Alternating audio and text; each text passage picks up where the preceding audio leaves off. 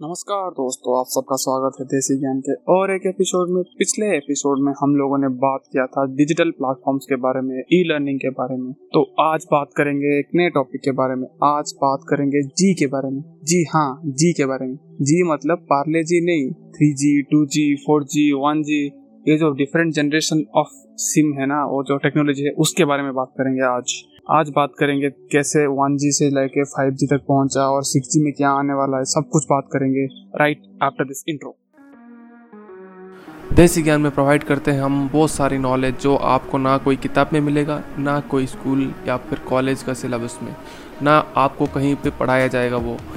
हम लोग प्रोवाइड करते हैं टेक्नोलॉजी के बारे में। बिज़नेस के बारे में कम्युनिकेशन के बारे में बहुत सारे नॉलेज आपके साथ शेयर करते हैं। कोडिंग हो या फाइनेंस सब कुछ यहाँ पे हम कवर करते हैं। अगर आपको लाइफ में आगे बढ़ना है तो आपको सीखते रहना चाहिए। और वो बोलते हैं ना, जो सीखता है, वही टिकता है। तो अगर आपको दुनिया के साथ साथ चलना है और अपने स्किल्स को गेन करते रहना है और लर्निंग कर को ऊपर लेके जाना है तो जुड़े रहिए हमारे साथ। आजकल तो 5G का जमाना है। सबके पास स्मार्टफ़ोन है स्मार्टफ़ोन है और इंटरनेट कनेक्टिविटी है। क्या ये इंटरनेट कनेक्टिविटी पहले से ही था? नहीं, इससे पहले हम लोग 4G यूज़ करते थे। आज भी बहुत ज़्यादा मतलब इंडिया में बहुत ज़्यादा, सारे जगह में 4G यूज़ होता है। इससे पहले 3G उससे पहले 2G उससे पहले 1G क्या आपको पता है, उससे पहले ज़ीरो जी भी था? ज़ीरो जी मतलब जो wired communication purely wired communication मतलब अगर हम टेलीफोन यूज़ करते थे। घर में लैंडलाइन था, उसको बोलते हैं ज़ीरो जी, जहाँ पे कम्युनिकेशन मतलब सिर्फ़ वायर्ड कम्युनिकेशन होता था। और जब वन जी स्टार्ट हुआ, तब से मोबाइल फ़ोन का जमाना आया, तब से मतलब जो मोबाइल डिवाइस है या फिर मोबाइल डिवाइस है, वो बनना शुरू हुआ। तो वन जी में प्रॉब्लम क्या था? वन जी में सिर्फ़ आप कॉल कर सकते थे, बाकी कुछ नहीं कर सकते थे उसमें, क्योंकि उसमें स्पीड बहुत कम है। जैसे कि 2.4 kbps, और वो भी जो डाटा ट्रांसमिशन रहता है, वो कॉल में भी बहुत लैग रहता था कभी कभी क्योंकि बहुत स्लो डाटा रेट होता था। और उसमें भी क्या रहता था, जो फ़ोन रहता था या सेल्युलर डिवाइस आप यूज़ कर रहे हैं, उसका एक बहुत बड़ा एंटेना रहता था, जो कि बहुत प्रॉब्लम होता था। क्योंकि आपको पता है, जितना आपका फ्रीक्वेंसी कम रहेगा, आपका जो लैमड़ा है वेवलेंथ उतना ज़्यादा रहेगा। लामड़ा ज़्यादा रहेगा तो एंटीना साइज़ ज़्यादा रहता है। तो एंटीना साइज़ जो चाहिए होता था, वो उसके लिए बहुत ज़्यादा चाहिए होता था। इसलिए एक डिवाइस के ऊपर से एक बड़ा एंटीना निकला रहता था। तो इसको बहुत बल्कि बनाता था। उसके बाद ये 1980 अराउंड ये सब टेक्नोलॉजी आ रहा था वन जी था। उसके बाद फिर टू जी जनरेट हुआ टू जी वन जी में और एक प्रॉब्लम था। यहाँ पे F D M A frequency division multiplexing जो कि बहुत इनसिक्योर है मतलब सिक्योरिटी के तरफ़ से बहुत ही खराब है। उसके बाद जब टू आया टू में स्टार्टिंग स्टार्टिंग में क्या यूज़ कर रहे थे? टीडीएम यूज़ कर रहे थे। जो टीडीएम भी है, वो भी इतना मतलब सिक्योर नहीं है और एक टाइम जो डिस्ट्रीब्यूशन होता है, उसमें थोड़ा प्रॉब्लम रहता था। क्योंकि एक पर्टिकुलर टाइम तक एक पर्टिकुलर यूज़र यूज़ करेगा, उसके बाद एक नेक्स्ट पर्टिकुलर यूज़र करेगा तो उसमें थोड़ा प्रॉब्लम होता था। क्योंकि एक तो एफ़ में इंटरफेरेंस रहता था और टीडीएमए में जो वेटिंग टाइम वो बढ़ने लगा। तो ये सब प्रॉब्लम हुआ। उसके बाद टू में ही सी को डेवलप किया गया। ये जो कोड एक्ट मतलब कोड मल्टीपल एसेस है, ये स्पेसिफिकली सिक्योरिटी रीजन से बहुत अच्छा है। तो इसको यूज़ किया गया टू में ही। टू में फ़ायदा क्या हुआ? टू में जब स्पीड बढ़ा तो स्पीड बढ़ने के साथ हम लोग कॉल भी कर सकते थे और अभी टेक्स्ट भी कर सकते थे, क्योंकि सिर्फ़ एनालॉग कम्युनिकेशन नहीं, यहाँ पर डिजिटल कम्युनिकेशन भी ऐड किया गया। तो हम लोग कॉल या फिर मैसेज टेक्स्ट मैसेज भी कर सकते थे। और आप लोगों को पता होगा मतलब हम जो फ़ोन यूज़ करते थे 2002 2001 में, उस टाइम पे हम लोगों को सिर्फ़ कॉल मैसेज कर सकते थे और छोटा बड़ा गेम खेल सकते थे। जैसे कि नोकिया का 1100 जो फ़र्स्ट फ़ोन आता था, या फिर 1600 उसमें ज़्यादा मल्टीमीडिया वगैरह का नहीं था। बस हम लोग बेसिक फ़ोन था जिसमें हम लोग कॉल या मैसेज कर सकते और उस टाइम पे कितना चार्ज पड़ता था आपको तो पता ही है। तो बेसिकली वो कॉम्प्लेक्स भी था और उसका जो इंफ्रास्ट्रक्चर था वो भी इतना अच्छा नहीं था। और हमारा जो, और उसके हिसाब उसके अलावा हम लोग मल्टीमीडिया या फिर इंटरनेट कनेक्टिविटी यूज़ नहीं कर सकते थे क्योंकि इसमें बहुत कम ही डाटा रेट रहता था। बस टेक्स्ट तक हम लोगों को फैसिलिटी मिला। उसके बाद आया थ्री जहाँ पे 144 kbps से 2 mbps तक स्पीड रह सकता था। तो यहाँ पे मैक्सिमम 2 mb तक जा सकता है। तो अब यहाँ से स्टार्ट हुआ इंटरनेट का जमाना, जहाँ पे फ़ोन विथ इंटरनेट कनेक्टिविटी बनना शुरू हुआ, जो कि आप लोग मल्टीमीडिया एक्सेस कर सकते थे, आप लोग यूट्यूब यूज़ कर सकते थे फेसबुक या फिर यूट्यूब वगैरह तो चला सकते हैं बट प्रॉब्लम क्या हुआ? प्रॉब्लम ये हुआ कि डाटा स्पीड जो है बहुत कम रहता है। इसलिए क्या हुआ कि हम लोग जब चलाते हैं यूट्यूब या फिर कोई भी मल्टीमीडिया प्लेटफॉर्म जब चलाते हैं ऑनलाइन स्ट्रीमिंग यूज़ करते हैं, तब नेट स्लो होने लगा। आप लोगों को पता है नेट स्लो है तो इसलिए लोड होने में टाइम लगता है। तो जो बफरिंग होता है, वो इरिटेटिंग होता है। और उसके बाद उसी प्रॉब्लम को सोल्यूशन निकालने के लिए निकला फोर जी फोर्थ जनरेशन जो कि effectively hundred M B P S तक स्पीड तक जा सकता है। बट इंडिया में आते आते दो हज़ार दस या 12 तरफ़ वर्ल्ड में बहुत जगह में स्टार्ट हो गया। पर इंडिया में आते आते इसका हो गया 2016 और जितने भी कंपनी थे जियो एयरटेल ये सब कंपनी थे, वो मतलब पूरा रिक्वायरमेंट तक मतलब नहीं कर पाए फिल नहीं कर पाए। इसलिए इसको जब जब स्टार्ट हुआ तो उसका स्टार्ट हुआ एल लॉन्ग टर्म इवोल्यूशन मतलब फोर धीरे धीरे धीरे धीरे उसका इंफ्रास्ट्रक्चर को डेवलप किया जाएगा। लॉन्ग टर्म इवोल्यूशन तो इसमें क्या हुआ? डाटा को भेज दिए। डाटा को बहुत फास्ट तरीके से भेजे, क्योंकि इसमें क्या होता है हाई फ्रीक्वेंसी होता है। इतना फ्रीक्वेंसी अपना हाई होगा उतना हमारा जो डाटा रेट होगा मतलब अवेलेबल बैंडविड्थ होगा, उतना हाई रहेगा। तो उतना अच्छे से डाटा स्पीड मेंटेन कर सकते तो एल में प्रॉब्लम क्या हुआ? में प्रॉब्लम क्या हुआ? एलटीई में हमारा डाटा तो बहुत फास्ट हुआ बट जो वॉइस होता है वॉइस कॉल होता है, उसमें प्रॉब्लम हुआ, क्योंकि वॉइस कॉल के लिए अभी तक कुछ एल में आर एफ़ कम्युनिकेशन यूज़ होता है। इसमें इंटरफेरेंस भी ज़्यादा रहता है और जो डाटा रेट रहता है, वो भी स्लो रहता है। तो वो एक बहुत बड़ा ड्रॉबैक था एल में। तो उसको काउंटर करने के लिए निकला वोल्टी वॉइस ओवर LTE तो उसमें क्या हुआ, जिस लाइन में हम लोग मतलब जिस ऑप्टिकल फाइबर में हमारा ये ट्रांसमिट कर रहे थे, जो डाटा ट्रांसमिट कर रहे थे, जो इंटरनेट ट्रांसमिट कर रहे थे, उसी में ही हम लोग वॉइस को ट्रांसमिट करने लग गए। तो आरएफ को और यूज़ नहीं किया तो जो इंटरफेरेंस था, वो धीरे धीरे कम हो गया। पर सबसे अच्छी बात क्या है वोल्टी में वॉइस को ज़्यादा प्रेफरेंस दिया जाता है इंटरनेट के ऊपर। जैसे कि अगर कॉल कर रहे हो तो उस टाइम पे तुम्हारा मैक्सिमम बैंडविड्थ वॉइस मतलब वॉइस कॉल के ऊपर लग जाएगा और डाटा रेट थोड़ा कम हो सकता है। बट उस टाइम पे जब बात कर रहे हो तो उसके क्लैरिटी के लिए वॉइस को डाटा रेट के ऊपर प्रीफर किया जाता है। तो ये वोल्टी है। तो इसमें फ़ायदा यह हुआ कि एक तो इंटरनेट बहुत जल्दी फास्ट होने लगा और इंडिया में तो इंटरनेट सस्ता भी हो गया जियो जियो के आने के बाद। तो इससे ना कि हम लोगों का फ़ायदा डाटा कनेक्टिविटी में हुआ, उसके अलावा डिजिटल प्लेटफॉर्म्स भी धीरे धीरे आने लगे। कंटेंट भी ज़्यादा बढ़ने लगा यूट्यूब का ग्रोथ होने लगा इंस्टाग्राम में ग्रोथ होने लगा। लोग इंटरनेट ज़्यादा यूज़ करने लगे, क्योंकि एक तो स्लो इंटरनेट इरिटेटिंग था, वो काउंटर हो गया। उसके अलावा इंटरनेट सस्ता हो गया इंडिया में तो उसका असर दिखने लगा। जो कंटेंट क्रिएटर है वो भी धीरे धीरे बढ़ने लगे और जो कंजप्शन था, वो एक्सपोनेंशियली बढ़ने लगा। और इसका फ़ायदा दोनों कंटेंट क्रिएटर और जो देख रहे हैं, जो सीख रहे हैं, उनको भी हुआ। तो उसके बाद क्या हुआ? अभी ये हंड्रेड एमबीबीएस तक मैक्सिमम स्पीड होने वाला है बट प्रॉब्लम क्या है? इंडिया में अभी भी इतना अच्छा फोर जी नहीं है। तो जियो और एयरटेल ये सब अच्छे प्रॉमिसिंग डाटा स्पीड देते हैं। जैसे कि four M B P S five M B P S कभी कभी ten M B P S तक चला जाता है बट उससे ऊपर नहीं जाता तो फाइव जी आने से क्या फ़ायदा होगा? नेक्स्ट आता है फाइव जी जो कि इंडिया में मे भी नियर फ्यूचर में आने वाला है। और ये 2019 का टेक्नोलॉजी 1920 का टेक्नोलॉजी बहुत सारे कंट्री में ऑलरेडी अवेलेबल है। जैसे कि दुबई सिंगापुर ये सब कंट्री में ऑलरेडी अवेलेबल है। ये हाई स्पीड स्पेक्ट्रम यूज़ करता है मतलब हाई फ्रिक्वेंसी स्पेक्ट्रम यूज़ करता है।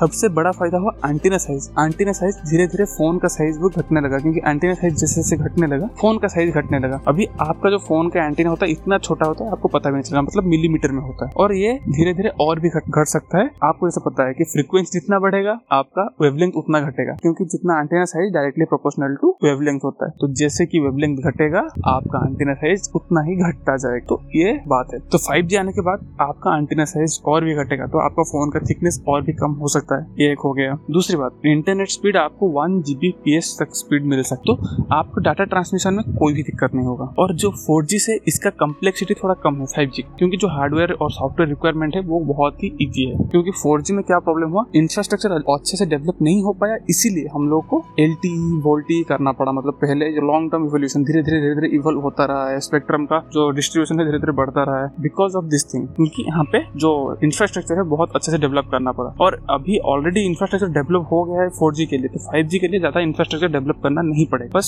उसी को जो थोड़ा अगर मॉडिफाई कर सकते हैं तो फाइव हम लोग आराम से ला सकते और बहुत बड़े बड़े कंपनी जैसे कि जियो एयरटेल ऑलरेडी इसके ऊपर काम कर रहे हैं। इनका ट्रायल चल रहा है। मोस्ट प्रॉब्ली एक साल के अंदर फाइव आ जाएगा। तो फाइव आने से सबसे बड़ा फ़ायदा क्या है? आईओटी हम लोग आज सपने देखते हैं कि हम कहीं पे बैठ के हमारे रूम जितने भी एसी है या स्मार्ट डिवाइसेस है, उनको कंट्रोल करें। तो फाइव आने से ये बहुत ही ईजी हो जाएगा। अगर आप घर में five G five G connected है और आपका फ़ोन 5G कनेक्टेड है तो आप जितने भी 5G कनेक्टेड डिवाइसेस है, सबको आपके फ़ोन के थ्रू कंट्रोल कर सकते हैं। वही नहीं, आप अपने कार को कंट्रोल कर सकते हैं। बहुत सारी चीज़, जितने भी आईओटी डिवाइसेस है, सब कुछ कंट्रोल हो सकता है 5G के आने के बाद। तो ये बहुत एक इकोसिस्टम बन जाएगा धीरे धीरे 5G के आने के बाद। क्योंकि डाटा ट्रांसमिशन बहुत अच्छा स्पीड है उस, और डाटा पूरा एग्जैक्टली जाता है, इसमें लॉस नहीं होता है। और 5G के आने के बाद जो इनपुट आउटपुट ऑपरेशन है, वो बहुत बढ़ गए मतलब एक डिवाइस का जितना इनपुट आउटपुट ऑपरेशन था, वो फोर के टाइम थोड़ा कम था थ्री के टाइम बहुत कम था और फाइव में बहुत बढ़ गए उससे अपग्रेड करेंगे सिक्स जी में भी चार पाँच साल में सिक्स भी आ जाएगा। उसमें डाटा स्पीड तो दस गुना बढ़ेगा ही बढ़ेगा। मतलब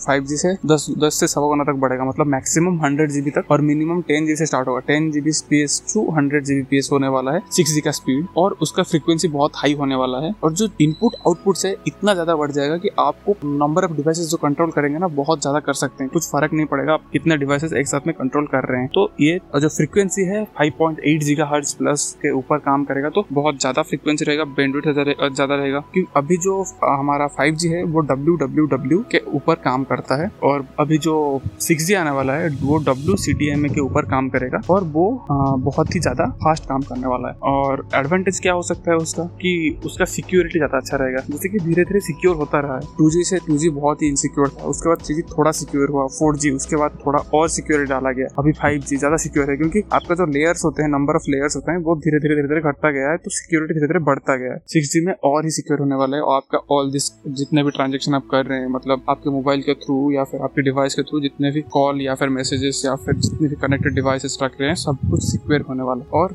सबसे बड़ी बात, आप लोग आज तक सोच रहे होंगे कि हम लोग जो मोबाइल यूज़ करते हैं, वो वायरलेस मोबाइल है। बट एक्चुअली वो वायरलेस नहीं है। आप जब ज़ीरो जी में स्टार्ट कर रहे थे तो उसमें क्या था? पूरा लैंडलाइन था। आपके घर से लेके आपके जिसको फ़ोन कर रहे हैं, तब तक उस तक वायर्ड कनेक्शन था। बट अब क्या हुआ गया? है हम जब मोबाइल डिवाइसेस यूज़ करना स्टार्ट कर दिए तो उसमें क्या रहता है? हमारे फ़ोन वायरलेस रहता है। बट फ़ोन के बाद आपके जो कॉल करते हैं कॉल करने के बाद वो जाता है टावर के पास। आपके नियरेस्ट टावर आपके घर के पास जो भी टावर होगा, उसको सिग्नल जाता है। दो तो फ़ोन का कैपेसिटी होता है maximum two two three kilometre वो डाटा भेज सकता है। जितना आपका पास रहेगा नेटवर्क मतलब टावर उतना अच्छा स्ट्रेंथ रहेगा सिग्नल स्ट्रेंथ और उतना अच्छा डाटा स्पीड रहेगा। अगर थोड़ा दूर है तो आपका डाटा स्पीड थोड़ा घटेगा जितना दूर आपका डिवाइस रहेगा आपके टावर से उतना धीरे आपका डाटा स्पीड उतना घटता रहेगा और जितना पास रहेगा सिग्नल स्ट्रेंथ उतना ज़्यादा रहेगा तो आपका डाटा स्पीड उतना अच्छा रहेगा। तो आप जितना भी मतलब आपका फ़ोन का कैपेसिटी है, दो से तीन किलोमीटर तक भेज सकता है आपका सिग्नल को। उसके बाद क्या होता है? टावर से आप कॉल कर लगा दिए। एक टावर पे गया,